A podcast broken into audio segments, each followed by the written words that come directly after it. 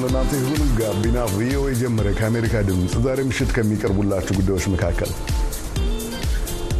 አስራ ሶስት ሰዓት እንሰራ ትችላለ። ምክንያቱም ያሰውጥ አካል አማራጭ የለም። የት ሄደህ ትሰራለህ? አንተንም ይቀይረሃል። የሆነ ሰው እንደዚህ አይነት condition ላይ expose ከተደረገ በኋላ ከስድስት ወር በኋላ ስታገኘው ሌላ ሰው ሆኖ ነው የምታገኘው። ሕጋዊ ሰነድ ሳይኖራቸው በዩናይትድ ስቴትስ የሚኖሩ በርካታ ኢትዮጵያውያን ይገኛሉ። ስለሚገጥማቸው ውጣ ውረድና መፍትሄው አጭር ቅኝት የሚያደርግ መሰናዶ ቆየት ብሎ ይደመጣል። ሌሎች ጉዳዮችም የተካተቱበትን መሰናዶ ሀብታሙ ስዩ እመራለሁ። ብርሃን ኃይሉ ደግሞ የምስልና ድምፅ ቅንብሩን ትከውንልናለች። አብራችሁን አምሹ። ወደ ቀዳሚ መሰናዶ እንሻገር።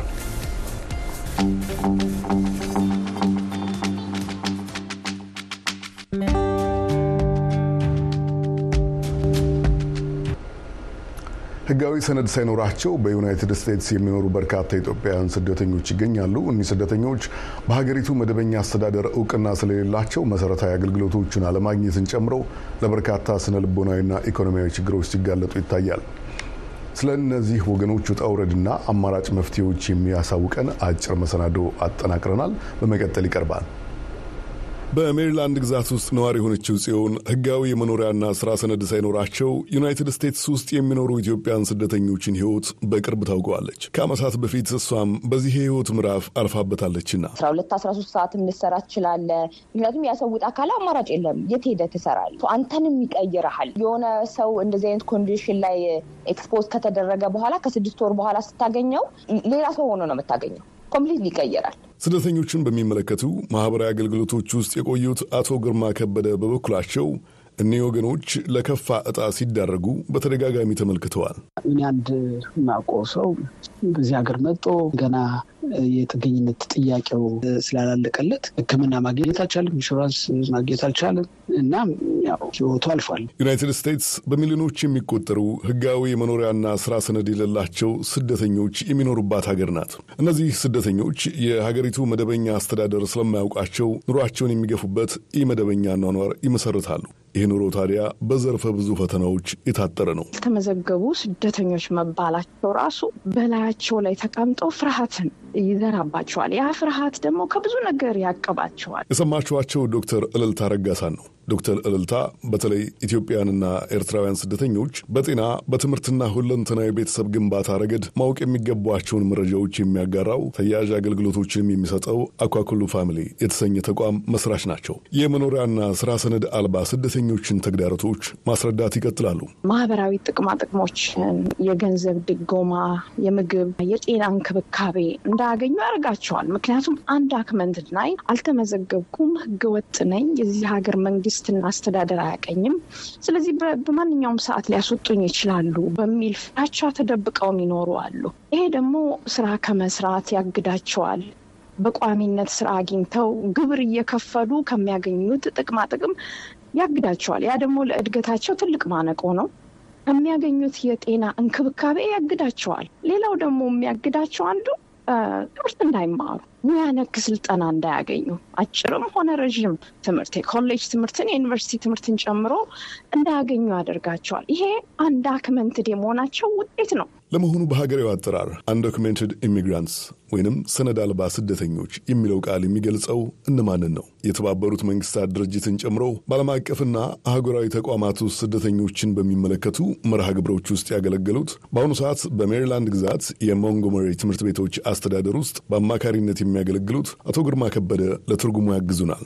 ብዙ ጊዜ በተለምዶ ከላቲን አሜሪካ የሚመጡት ናቸው። ድንበር አቋርጠው የስራ ፍቃድ የሌላቸው social security number የሌላቸው green card እንደዚህ የሌላቸው ማለት ነው። በብዛት ከላቲን አሜሪካ ይመጣሉ ስንል በዛ በኩልም የተለያዩ አፍሪካ አፍሪካውያን አሁን በቅርቡ እንዲያውም ቻይናዎች አሉ፣ ኢትዮጵያኖችን በተወሰነ ደረጃ አሉ።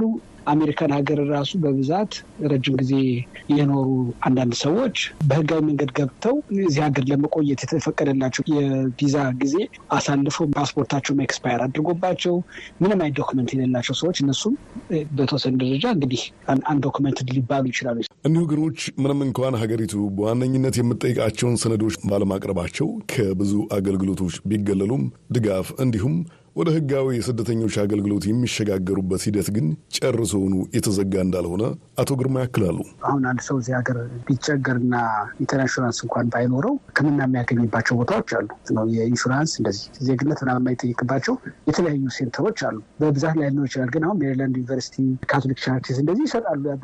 ለጥርስም እንኳን ቢሆን በነፃ ደግሞ የህግ አገልግሎት የሚያገኙባቸው ማዕከሎች አሉ። ጥገኝነት ለመጠየቅም ሊሆን ይችላል። ድርጅቶች፣ center ኦች አሉ። የነፃ ምግብ የሚያገኝባቸው ቦታዎችም አሉ። እንዲያውም ይባስ ብሎ ደግሞ ቤትም ምንም ባያገኙ እንኳን ስራ እየሰሩ ማደር የሚችሉባቸው ቦታዎች አሉ።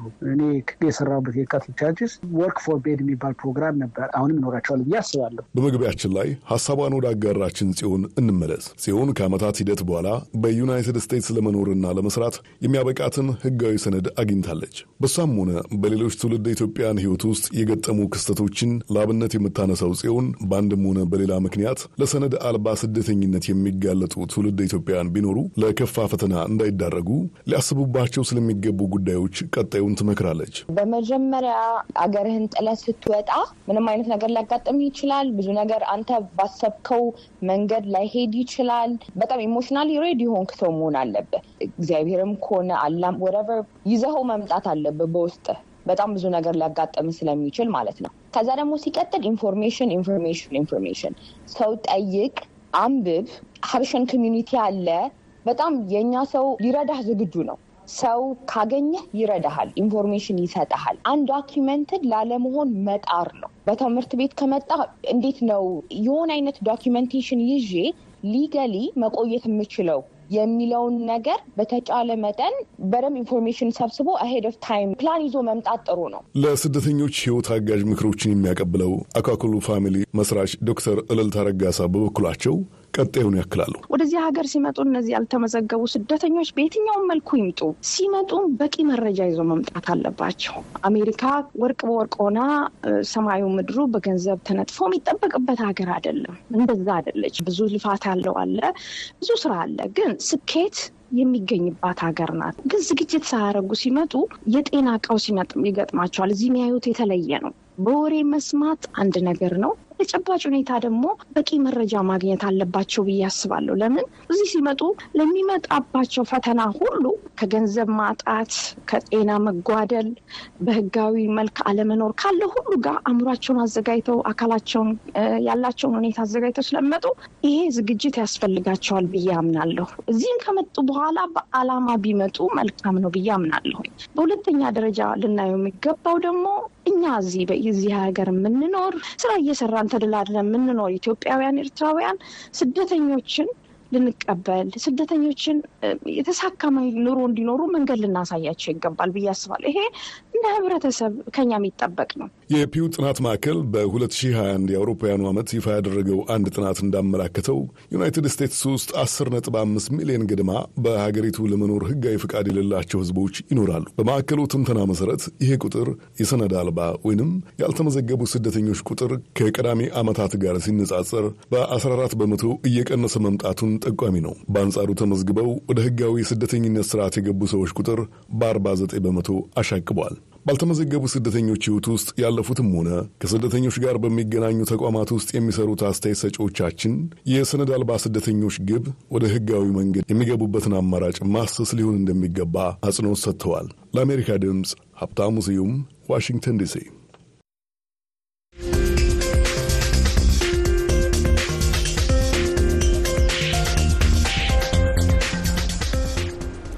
ጋቢና ቪኦኤ ይቀጥላል። ከአሜሪካ ድምፅ የስፖርት ክለቦች ዘንድ አገልግሎት ላይ የሚለውን በባለሙያ የተደገፈ ስፖርተኞች አቋምንና የጨዋታ ትንታኔዎችን የሚያቀርበው የአርኤንዲ ግሩፕ ተቋም መስራች ራሄል ቡን ደጀኔ የዛሬ ምሽት እንግዳችን ናት። ተቋሟ ባለፉት 15 ዓመታት ከ6000 ሰዎች በላይ የስራ ዕድል እንደፈጠረ ለአሜሪካ ድምፅ አጋርታለች። ከኤደን ገረመው ጋር ያደረገችው አጭር ቆይታ በመቀጠል ይቀርባል። ከ14 ዓመት ዕድሜዋ አንስቶ በኔደርላንድ ኑሯን ያደረገችው ራሄል ቡንደጀኔ ከ15 ዓመታት በፊት ደግሞ በኢትዮጵያ ብቻ ሳይሆን በዓለምም እምብዛም ባልጠነከረ ቴክኖሎጂን በመጠቀም የስፖርት ጨዋታዎችን፣ የተጫዋቾችን አቅም፣ የሜዳ ውስጥ የጤና ሁኔታና ተያያዥ መረጃዎችን በማቅረብ ስራ ውስጥ ተሰማርታለች። አጀማመሯን በምትሰራበት ተቋም ውስጥ ያየችውን ክፍተት ወደ ንግድ ሀሳብ ከመቀየር ነበር። አንድን ድርጅቶችን ስናማክር sustainability ላይ እንዴት ነው contribute ማድረግ የምንችለው ብለው ጥያቄ ያቀረቡ እኔ እንደ advisor ተቀጥሬ እዛ በዚህኛ ባለው ድርጅት ድርጅቱን አድረግን ስናደርግ ቴክኖሎጂ company ብዙ ኢንዱስትሪዎች ላይ ይሰራሉ። የሚጠቀሙት አሁን ብዙ ሰው ስለ data bank ምናምን ያወራል፣ AI so forth እነሱ almost አርባ ምናምን ዓመት ሆላንድ ሀገር ውስጥ በተለያየ ኢንዱስትሪ ላይ AI platform ኦች ይሰራሉ ማለት ነው። ከዛ ውስጥ አንደኛው startup የነበረው ድርጅት ስፖርትን በተመሳሳይ ቴክኖሎጂ በመጠቀም የስፖርትን movement መለካት ነው። platform ኡ ብቃት እስኪበቃ ድረስ አንደኛ data ተጠቅሞ አንድ ነገር predict ለማድረግ እንዲችል የሰው ኃይል ያስፈልገዋል። ገበያው ዝግጁ አይደለም ለቴክኖሎጂ። ስፖርት የስሜት ስራ ስለሆነ ቴክኖሎጂን ተጠቀሙ ብሎ ማሳመንንም coach ኦቹንም አሰልጣኞቹንም ማለት ነው ማሳመን ስለሚከብድ ድርጅቱ በተቻለ መጠን ሊያድግ አልቻለም ማለት ነው። ይህንን ለማድረግ የሚያስፈልጋቸው ምንድነው? በተቻለ መጠን ብዙ data ኖሯቸው ያንን data ተጠቅመው ለድርጅቶቹ ኢውስት ሲምን ማድረግ ትችላላችሁ ብሎ ማሳየት የሚችል እቅድ እንዳላቸው እንደተገነዘብኩ ስለዚህ ያው እዚህ ሀገር የመሰሩትን ዩኒቨርሲቲ ውስጥ ለምን ኢትዮጵያ አይሞከርም? አንደኛ እናንተ contribute ታደርጋላችሁ፣ ሁለተኛ በ affordable በሆነ መልኩ ቢዝነሶች ስለሆኑ ደግሞ ለነሱ ቢዝነሱ የ profit ማምጣት መቻል አለበት። ስለዚህ እዚህ ሀገር ከምትከፍሉት አነስ ባለ ዋጋ ኢትዮጵያ ውስጥ ለምን አናደርግም? ያንን ያየነው ምንድነው ኢትዮጵያ ሰው በጣም በጣም ወጣቱ እግር ኳስ ይወዳል። ግን ከእግር ኳስ ወደ ስራ ለመግባት ደግሞ ምን ማድረግ ይቻላል? ትንሽ idea ነው። ከዛ በዛ አጋጣሚ ያንን ሀሳብ ስናቀርብ አያክስ አምስተርዳም የሚባል football club አለ። internationally ታዋቂ ነው። እነሱ በአካዳሚ በጣም ጎበዞች ናቸው። አካዳሚ ማለት ልጆችን ከልጅነት መልምለው ብቃት ማድረስ እና በመሸጥ ድርጅቶቻቸው ይታወቃል ማለት ነው። በዛ ጊዜ ያንን ሀሳብ አያክስ ከነሱ ጋር እየሰራ ስለነበረ እንደዚህ ኢትዮጵያ እናደርገው ብለን ሀሳብ ስናቀርብ እሺ አሉ። actually ትንም አልነበረም፣ ብዙም ኢንቨስትመንትም አልተሰጠንም። ምክንያቱም ገና ሀሳቡ ኢትዮጵያንም ረዳት ትልቅ ነው አዲስ ነገር ስለሆነ እነሱ እንደ ትንሽ ፕሮጀክት ብለው እስቲ እኒ በማለት የመጀመሪያ ፕሮጀክት ሰጡን 2010 ላይ በፈረንጅ አቆጣጠር። በማህበራዊ ተጠቃሚነት ላይ ላተኮረ ስራ ፈጠራ ትልቅ ስፍራ ያላት ራሄል ቡን ከባድ ተግዳሮቶች የገጠሙትን ስራዋን መስራት የጀመረችው ከወጣቶች ጋር ነበር። የመጀመሪያ ተቀጣሪዎቿም የዩኒቨርሲቲ ተማሪ የሆኑ ኢትዮጵያውያን ወጣቶች መሆናቸውን ትገልጻለች። እዚህ ያለው ድርጅት ሞዴሉ በተሻለ መጠን public private partnership ን አብሮ መስራት ነው የምንጥረው ስለዚህ ሴንት ሜሪስ ዩኒቨርሲቲ የሚባል አለ ኢትዮጵያ በጣም ጥሩ ዩኒቨርሲቲ ነው። ባለቤቱን አጋጣሚ ሆኜ እንደዚህ እንደዚህ ብናደርግ ስል ሀሳቡ ከመጣ ችግር የለም ሌት የሚለው ነገር አለ። እነሱ ጋር ሄድን። ለእነሱ ጥቅሙ ምንድን ነው? ተማሪዎቻቸው በትምህርት ሰዓት ስራ እንዲያገኙ ይጠቅማቸዋል። እኛ ደግሞ እንደዚህ ሰው እንደዚህ ነው እንትን ውስጥ ቬንቸር ውስጥ የገባ መሰረቱ ብዙ የእውቀት ጋፕ ነበረ። ማንንም አፈርጅበት ምልሽ ለብዙም ሰዎች እዚህም ሀገር ድንቅ የተባለ ስራ ስለነበረ ማስተማሩ ትልቅ ስራ ነበረ። ሄዶ ላይሰንስ ለማውጣት ለምሳሌ ስንሄድ ምንድን ነው የምትሰሩት ሲባል እንደዚህ እንደዚህ ዳታ ክሊር ስላልሆነ አይ እናንተ የውጭ ድርጅቶች ተወካይ ናችሁ፣ ፎሪን ትሬድ ኦግዚለሪ ላይሰንስ ነው የተሰጠን መጀመሪያ ማለት ነው። ያው ስለዚህ ባለ system ነው የምንሰራው፣ እንደዛ ነው የምንሰራው እና ያንን ለማስረዳት at least አራት ዓመት ፈጅቶብናል። በቃ እኛ እውቀት ነው ኤክስፖርት የምናደርገው data ነው ኤክስፖርት የምናደርገው የሚለው ማለት ነው። ግን እንደዛም ሆነው የጠቀመን ምንድነው partner ኣችን በጣም committed ነው። ባዩ ቁጥር ለውጡን እነሱም interest እየኖራቸው መጣ። እኔ ደግሞ ጥሩ relationship አለኝ ከዚህ ካለው ከ head office ጋር ትንሽ አደግ ስንል ደግሞ የግዴታ ከሴንት ሜሪ ብቻ የወጡ ተማሪዎች አይደሉም የሚሆኑት። ስለዚህ ሌላ ትምህርት ቤቶች ስለዚህ ከትምህርት ቤቶች ጋር መስራት ጀመርን። በአውሮፓ ያሉ ግዙፍ የስፖርት ክለቦች ከተለያዩ የዓለም ክፍሎች ተጫዋቾችን ለመመልመል የተቀናቃኛቸውን አቅምና ስልት በመረዳት አስተላለፋቸውን ለማስተካከል እንዲሁም ደግሞ ለሌሎች ጉዳዮች መረጃዎቹን እንደሚፈልጉ የምትገልጸው ራሄል በተጨማሪም የተለያዩ መገናኛ ብዙሀንና የ betting ቁማር ተቋማትን ይህን መረጃ በጥቅም ላይ ያውሉታል ትላለች። ቦታው አለ ወይ ይሄ ልጅ potential አለ ወይ ብሎ ለማየት ይህን ይህንን ክለብ ይውልን ይሉናል። ከዛ እናያለን። ያንን ልጅ ተከተሉልን ይሉናል። ያለበት ቦታ ድረስ ተከትሎ አይቶ የዛ ልጅን የጫወታ documentation መስራት ማለት ነው። ሁለተኛው coaching ነው። ኮቹ የሚፈልገው ደግሞ እንዳለ ስለ team ኡ እንዴት ነበረ ይችላል። ወይ ደግሞ አይ ስለ team ብቻ ሳይሆን የምፈልገው ነገ ይሄ ጫወታ አለኝ የዚህ ዚህን team ደግሞ ጫወታ information ፈልጋለሁ ይላል። እንዲዘጋጅ ማለት ነው። ፌዴሬሽኖች የሚጠቀሙት በቃ talent አለ። ለምሳሌ በአመት ኢትዮጵያ አፍሪካ ዋንጫ አሁን ኮትዲቯር እና ናይጄሪያ ሲሄድ have to select ሰው ሲመርጡ ምን ላይ ተመርኩዞ ይመርጣሉ? ስለዚህ ባልተሽ በተሻለ መጠን ይሄ በማያዳላ መልኩ informed በሆነ መልኩ የተጫዋችን setup ትፈጥሪያለሽ ማለት ነው። ይሄ ከሌ ይሄ ከሌ ይሄ ላይ ለዚህ ይጠቀሙታል። betting ይጠቀሙታል። betting እንዳልኩሽ ለቁማር ነው። ሌላው ሜዲያ ነው።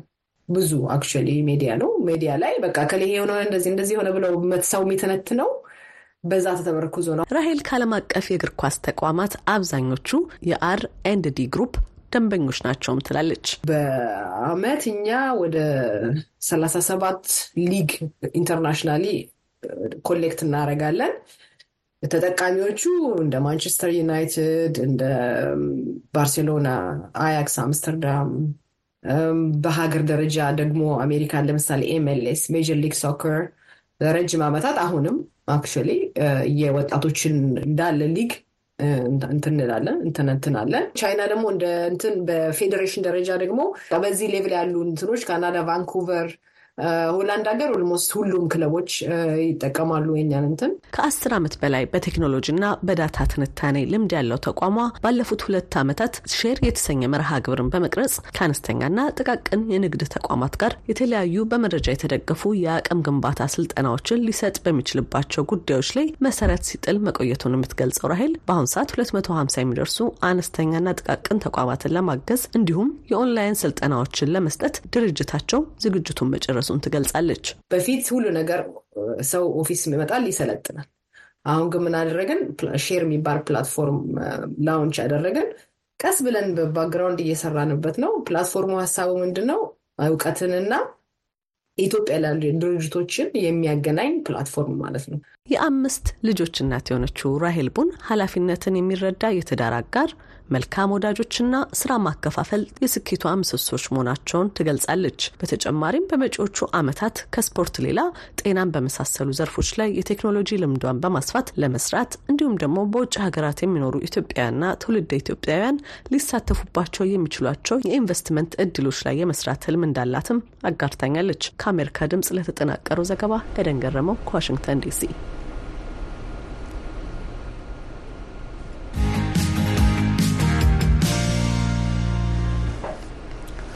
ኤደን አመሰግናለሁ። ጋቢና ቪኦኤ ከአሜሪካ ድምፅ ይቀጥላል። በመቀጠል ደግሞ ወደ አስመራ እናቀናና የትግርኛ ቋንቋን ወደ እንግሊዝኛ ለመተርጎም የሚያስችል ፈጠራ ካስተዋወቁ ወጣቶች ጋር አጭር ቆይታ እናደርጋለን።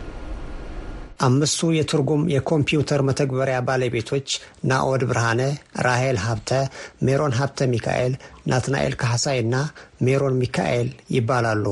ሜሮን ሚካኤል ለአሜሪካ ድምፅ እንደተናገረው የኮምፒውተር መተግበሪያ ማሽኑ የከፍተኛ ተቋም ትምህርታቸውን በ2015 ሲያጠናቀቁ ለመመረቅ የሰሩት ፕሮጀክት ግኝት ነው። የፕሮጀክት ሀሳቡን መነሻና ዋና ዓላማውን አስመልክቶ ሜሮን ሚካኤል ሲያስረዳ ሕጂ ነዚ ስራሕ እዚ ንክንዳሉ ዝዳፋኣና ነገር ወይ ተቐንዲ ዕላምኡ የትርጉም ሶፍትዌሩን የሰራንበት ዋና ዓላማ በትግርኛና እንግሊዝኛ ቋንቋዎች ተናጋሪዎች መካከል ያለውን ተግባቦት ለማቀላጠፍ በትርጉም ስራ ሂደት ያለውን ያለመረዳዳት እንቅፋትና ጫና ለመቅረፍ ነው። ለፈጠራ ስራው የተነሳሳነውም በውጭ ለሚኖሩ ትውልድ ኤርትራውያንና ትግርኛን ለማወቅ ለሚፈልጉ ሌሎች ዜጎች በማስተማሪያነት እንዲያግዝ በማሰብ ነው። ይህ የትግርኛ ቋንቋን በዓለም አቀፍ ደረጃ ለማስተዋወቅ የራሱ አስተዋጽኦ አለው። Thanks to all who have participated in our work ምስጋና ንኩሉ ስራሕ ተሳትፎ ሶፍትዌሩ በሁለት መንገድ የቋንቋ ምለሳውን እንደሚሰራ ሜሮን ያብራራል። ሓደ ቀጥታዊ ሕጂ ንሕጂ እንድሕር መሊኤ የመጀመሪያው ገጽ በተዘጋጀው የድምፅ መቅረጫ እንዲተረጎምልን የፈለግነው የእንግሊዝኛ አረፍተ ነገር በድምፅ ቀርጸን ለመተርጎም የሚያስችለን ነው። ሁለተኛው መንገድ ደግሞ በኮምፒውተሩ ላይ አስቀድሞ በእንግሊዝኛ ድምፅ ተቀርጾ ከተዘጋጀው ፋይል የፈለግነውን መርጠን ለመተርጎም በተዘጋጀው ገጽ ውስጥ በማስገባት ለመመለስ የሚያስችለን ነው። ሌላው የፈጠራ ስራው ባለቤት ናኦድ ብርሃነ በበኩሉ ሶፍትዌሩ ያስገኛል ያላቸውን ልዩ ልዩ ጠቀሜታዎች ይገልጻል። ዝኾነ ሓደ ቱሪስት መፅኡ native አገር ጎብኚዎች ከትግርኛ ተናጋሪው ዜጋ ጋር እንዲግባቡ ይረዳል። እንደ ፍርድ ቤትና ኤምባሲ በመሳሰሉ ቦታዎች እንዲሁም በእንግሊዝኛ በድምፅ የተዘጋጁ መጽሐፎችን፣ ሰነዶችን፣ ጥንታዊ ጽሑፎችን፣ ፊልሞችን ወደ ትግርኛ ለመመለስ ለሚሹ ሁሉ ትልቅ አገልግሎት ይሰጣል። ቴክኖሎጂው ለመጀመሪያ ጊዜ ይፋ የተደረገው እንደ ኤውሮጳውያኑ አቆጣጠር በ2019/20 ዓ ም እንደነበረ የሚያወሳው ናኦድ ከጉግል ድራይቭ ቀጥሎ በሴማዊ ቋንቋ የተሞከረ ቀዳሚ ስራ እንደሆነ አመልክቷል። ቅድሚ ሕጂ እቲ ስራሕ ከመይ ነይሩ? ቀደም ሲል የነበረው ቴክኖሎጂ የእንግሊዝኛ ንግግርን ወይንም ድምፅን ለመተርጎም መጀመሪያ የተፈለገውን ቋንቋ በጽሁፍ የማስፈርና ጽሁፉን ወደ ድምፅ የመቀየር ሶስት የአሰራር ደረጃ የሚከተል ነበረ። ጉግል ድራይቭ ግን በዚህ አዲስ ቴክኖሎጂ ተጠቅሞ ንግግርን በድምፅ ከእንግሊዝኛ ወደ ስፓኒሽ በቀጥታ የሚቀይር ስራ ይፋ አድርጓል። የእኛ ግኝት ደግሞ ከጉግል ድራይቭ ቀጥሎ በተመሳሳይ መንገድ በሌላው ቋንቋ የተሰራ ሁለተኛው መተግበሪያ ነው። በሴማዊ ቋንቋ የተሰራ ቀዳሚ መተግበሪያ ማሽን መሆኑም የተለየ ያደርገዋል። እንዲህ አይነቱ የትርጉም መተግበሪያ መለኪያ መስፈርት 50ና ከዚያ በላይ ነጥብ እንደሆነ ናኦድ ይጠቅሳል። በጉግል የተሞከረው ማሽን ለአንድ ሺህ ሰዓታት በተደረገለት የማለማመድ ሥራ 40 ከ50 የሆነ ውጤት ሲሰጥ እነሱ የሰሩትን ማሽን ግን ለ30 ሰዓታት ብቻ በማለማመድ እንደየአረፍተ ነገሩ መርዘምና ማጠር ከ28 እስከ 30 በሆነ ውጤት የመተርጎም አቅም እንዳለው ለማረጋገጥ እንደቻሉ ገልጸዋል። በቀጣይም የተለያዩ ዳታዎችን በማዘጋጀትና ለተጨማሪ ሰዓታት በማለማመድ የተሻለ ውጤት እንደሚያስገኙ የአሁኑ ስራቸው ብርታት እንደሰጣቸውና ተስፋም እንዳሳደረባቸው የቴክኖሎጂው ባለቤቶች ያመለክታሉ። ከቴክኖሎጂው አዲስነት የተነሳ በፕሮጀክቱ ትግበራ ሂደት በቂ መረጃ ለማግኘት ብዙ እንደተቸገሩ ባለፈጠራዎቹ ያስታውሳሉ። በእንግሊዝኛና በትግርኛ ቋንቋዎች አስቀድሞ በድምፅ የተቀረጸ ዳታ ውስንነት፣ ደካማ የኢንተርኔት ትይይዝና ተፈላጊው የቅመራ አቅም ያለው የዘመናዊ ኮምፒውተር እጥረት የስራቸው ዋና ማነቆዎች እንደነበሩ ዘርዝረዋል። እነዚህም ተግዳሮቶች የመተግበሪያ ማሽኑን በተፈለገው ልክ ለማለማመድ ብርቱ ጫና ቢያሳድሩባቸውም የራሳቸውን ዳታ በድምፅና በጽሑፍ የማዘጋጀት ከባድ ፈተና ውስጥ አልፈው የቴክኖሎጂ ውጠናቸውን እውን ለማድረግ እንደበቁ ተናግረዋል። አሁን የኮምፒውተር መተግበሪያ ማሽኑ አንዴ ተሰርቷልና በልዩ ልዩ ቋንቋዎች የተዘጋጀን ዳታ በመስጠት ለትርጉም ሥራ ማዋል እንደሚቻል የቴክኖሎጂው ባለቤቶች ይናገራሉ። በቀጣይም በሞባይል ሶፍትዌር መልክ በማዘጋጀት ለአጠቃቀም ቀላል እንዲሆንና ከትግርኛ በተጨማሪ ለሌሎችም ሴማዊ ቋንቋዎች የትርጉም ሥራ እንዲያገለግል የማድረግ ዕቅድ እንዳላቸው የፈጠራ ባለቤቶቹ አመልክተዋል። ለአሜሪካ ድምፅ ራዲዮ ብርሃነ በርሀ አስመራ።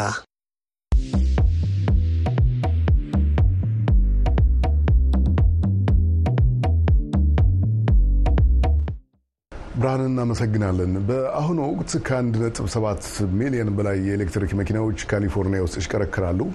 ሆኖም በዩናይትድ ስቴትስ ትልቁ የኤሌክትሪክ መኪና ገበያ በሚገኝበት ግዛት የሚኖሩ አሽከርካሪዎች ባትሪ ለመሙላት የሚያግዟቸው ስፍራዎች ማነሳቸው ለችግር እንደዳረጓቸው እየተናገሩ ነው። የአሜሪካ ድምጿ አንጀሊና ባግዳሳሪያን ያደረሰን ይችንን ዘገባ ስመኝሽ የቆየ እንደሚከተለው አቀናብረዋለች። በካሊፎርኒያ ግዛት በሚገኘው ሎስ አንጀለስ ከተማ ውስጥ የሚኖረው ፖል ዊሊያምስ የኤሌክትሪክ መኪናውን የገዛው ከሁለት ወራት በፊት ነው። መኪናው በተወሰኑ ምክንያቶች ድንቅ ነው። በተለይ ለነዳጅ የሚወጣ ዋጋና ከአካባቢው ብክለት አንጻር የተሻለ ነው። መኪናው የተሞላው ባትሪ ሲያልቅ ግን የዊሊያም ጉጉት አብሮ ይቀንሳል። ምክንያቱም እሱ እንደሚለው ባትሪውን ለመሙላት ትዕግስትና ጊዜ ይጠይቃል። ይሄ ባትሪ መሙያ ስፍራ እንደሚሰራ ነው የሚያሳየው። ነገር ግን ሲሰካ ራሱን መኪናው ላይ ይቆልፍና መልሶ ለመንቀል በጣም ያስቸግራል። ስለዚህ መንቀሳቀስ አይቻልም። ሌላው የሎስ አንጀለስ ከተማ ነዋሪ ባባክ ሻፐርም የኤሌክትሪክ መኪና መጠቀም ከጀመረ ወዲህ ባትሪ ለመሙላት ያጋጠመውን ችግር እንዲህ ይገልጸዋል።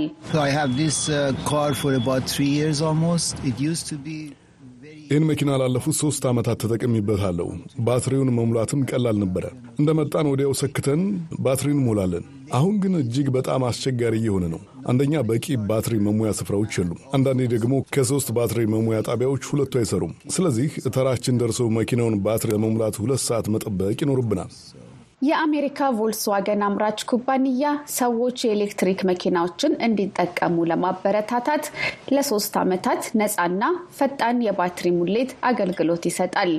እንደ ቢኤም ደብሊው ፖርሽ እና መርሴዲስ የመሳሰሉ ሌሎች ግዙፍ የመኪና አምራች ኩባንያዎችም ተመሳሳይ አገልግሎት እየሰጡ ነው። በርካታ ሰዎች ታዲያ መኪናቸውን ወደ ኤሌክትሪክ እየቀየሩ ቢሆንም አሁን ችግሩ ግዛቱ በቂ የኃይል መሙያ ጣቢያዎች የሌሉት መሆኑ ነው። በዚህ ችግር የተማረሩት ሌላው የሎስ አንጀለስ ከተማ ነዋሪ ሮቢክ ዴላኒያን ናቸው። መጀመሪያ ላይ ደስ የሚል ነበረ። በጣም የሚያምር ምቹ መኪና ነው። በዚያ ላይ ለሁለት ዓመት ነጻ የባትሪ ሙሌት አገልግሎት ይሰጣል። በ30 ደቂቃ ውስጥ በፍጥነት ይሞላል። ነገር ግን ችግሩ እነዚያ የኃይል መሙያ ጣቢያዎች በሰዓት 150 ኪሎዋት እንደሚሞሉ ያሳያሉ። ነገር ግን በትክክል በሰዓት የሚሞሉት 25 ኪሎዋት ብቻ ነው። ስለዚህ ባትሪውን ለመሙላት ሁለት ሰዓት መጠበቅ አለብኝ። ይህም ባውቅ ኑሮ መኪናውን አልገዛውም ነበረ። ካሊፎርኒያ ወደ 41 ሺህ የሚጠጉ የሕዝብ የኤሌክትሪክ ተሽከርካሪ ኃይል መሙያዎች ያሏት ሲሆን ይህም በሀገሪቱ ከፍተኛው ነው። ቁጥሩ ከፍተኛ ቢመስልም ግን ባለሙያዎች እንደሚሉት የካሊፎርኒያ ነዋሪዎች ግዛቱ የኃይል መሙያዎችን ማዘጋጀት ከሚችለው አቅም በላይ በፍጥነት የኤሌክትሪክ መኪናዎችን እየገዙ ነው። በሎስ አንጀለስ የሚገኘው ካሊፎርኒያ ዩኒቨርሲቲ ውስጥ መምህር የሆኑት ዲፖክ ራጃጎፖል የኤሌክትሪክ መኪናዎች በካሊፎርኒያ ውስጥ በከፍተኛ መጠን ጥቅም ላይ የዋሉበትን ምክንያት ያስረዳሉ። ካሊፎርኒያ የኤሌክትሪክ መኪናዎችን በመጠቀም ከሀገሪቱ ቀዳሚ የሆነችው በሶስት ምክንያቶች ነው። አንደኛው ጠንካራ የፌዴራል ታክስ ስርዓት መኖሩ ነው። ሁለተኛው ሰዎች ለአካባቢ ጥበቃ ያላቸው አመለካከት እያደገ ሄደዋል። ሶስተኛ ደግሞ የነዳጅ ዋጋ ነው። የዩናይትድ ስቴትስ ፌዴራል ባለስልጣናት እንደ አውሮፓያን አቆጣጠር በ2030 በመላ ሀገሪቱ 500 ሺህ የኃይል መሙያ ጣቢያዎች እንዲተከሉ ይፈልጋሉ። በአሁኑ ወቅት አሜሪካ 180 ሺህ ጣቢያዎች ያሏት ሲሆን የብሔራዊ ታዳሽ ኃይል ቤተ ሙከራ ተመራማሪዎች ግን የኤሌክትሪክ መኪና ተጠቃሚዎችን ፍላጎት ለማሟላት ከአንድ ሚሊዮን በላይ የኃይል መሙያ ጣቢያዎች እንደሚያስፈልጉ ያምናሉ። ካርሊን ኩለን መሬትንና ቀዝቅዝ የተሰኘው ተቋም ዋና ዳይሬክተር ናቸው። አሁን ያለን ከሚያስፈልገን 25 ከመቶ ብቻ የሚሆነው ነው። ምናልባትም ከዛም ሊያንስ ይችላል። እንደ አውሮፓያን አቆጣጠር በ2023 መጨረሻ የኤሌክትሪክ መኪና አምራች የሆነው ተስላ ከፌዴራል መንግስት ጋር በመተባበር ለሁሉም የኤሌክትሪክ ተሽከርካሪዎች የሚያገለግሉ የኃይል መሙያ ጣቢያዎች እንደሚከፍት አስታውቆ ነበር። ሌሎች የመኪና አምራቾችም ወደፊት የተስላን ደረጃ እንደሚከተሉ አስታውቀዋል። ይህ ከሆነ ተጨማሪ የባትሪ ኃይል መሙያ ጣቢያዎች ለኤሌክትሪክ መኪና አሽከርካሪዎች ተደራሽ ይሆናሉ። በአንጀሊና ባግዳሳሪያን ለተጠናቀረው ዘገባ ስመኝሽ የቆየ ዋሽንግተን ዲሲ።